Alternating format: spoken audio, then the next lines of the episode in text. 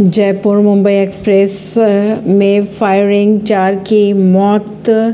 पालघर के पास आरपीएफ जवान ने एएसआई को मारी गोली, दूसरे डिब्बे में तीन पैसेंजर्स को भी किया shoot.